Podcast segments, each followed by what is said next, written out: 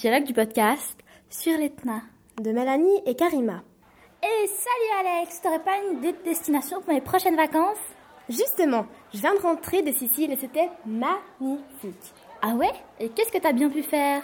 J'ai commencé par la plage, mais une extrême odeur de soufre est venue me chatouiller les narines. Oh, et qu'est-ce que t'as fait? Je suis allée à l'office local du tourisme. J'imagine qu'on t'a dit que c'était normal. Tu te trompes. L'informatrice m'a expliqué que c'était dû au volcan, non loin de là. Figure-toi que c'est le plus grand volcan d'Europe. Ah oui Un volcan en Europe Pour moi, c'est impossible. Est-ce que tu sais comment il s'est formé Est-il dangereux? À vrai dire, tous les volcans sont plus ou moins dangereux, mais celui-là ne l'est pas excessivement. Cependant, la dernière éruption était en 2010. N'oublions pas qu'il s'est formé grâce au mouvement des plaques tectoniques eurasiennes et africaines. Étonnant. Rappelle-moi le nom de ce volcan. L'Etna. Pourrais-tu me développer des informations au sujet de ce volcan? Ça m'intéresse. Tu sais quoi? J'ai une idée. Oh, tu m'intrigues. Dis-moi ce que c'est. J'ai ramené de mon voyage en Sicile un enregistrement d'un documentaire radio. Si tu veux, je peux te le faire écouter. Oh oui, ce serait formidable. Bonjour et bienvenue dans notre émission du jour. Aujourd'hui, nous allons vous parler du volcan l'Etna.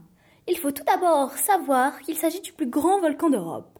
Il mesure 3325 mètres d'altitude, comme les plus hauts monts du Valais. Ce volcan formé d'un cône bien régulier domine la ville de Catane. Les vapeurs d'eau et de gaz qui embaument la ville sur laquelle il se trouve démontrent qu'il est en activité. Nous allons laisser place à notre experte qui va vous expliquer plus profondément la situation sur l'Etna.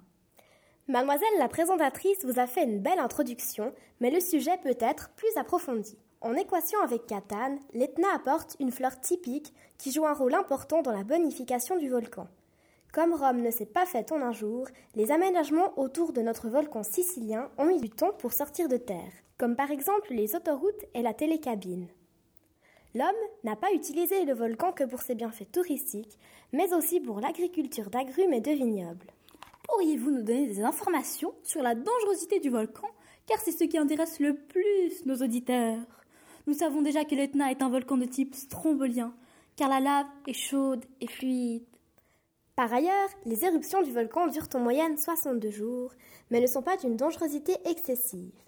Cependant, les éruptions font beaucoup de dégâts matériels.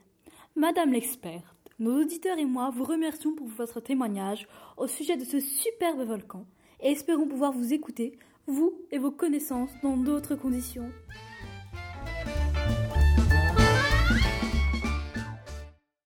J'espère que ça t'a plu. Oh oui, merci, c'est fabuleux de ta part et ça m'a aidé à faire mon choix. Grâce à toi, l'été prochain, j'irai en Sicile. J'ai été ravie de t'aider à te revoir. Salut Ciao Merci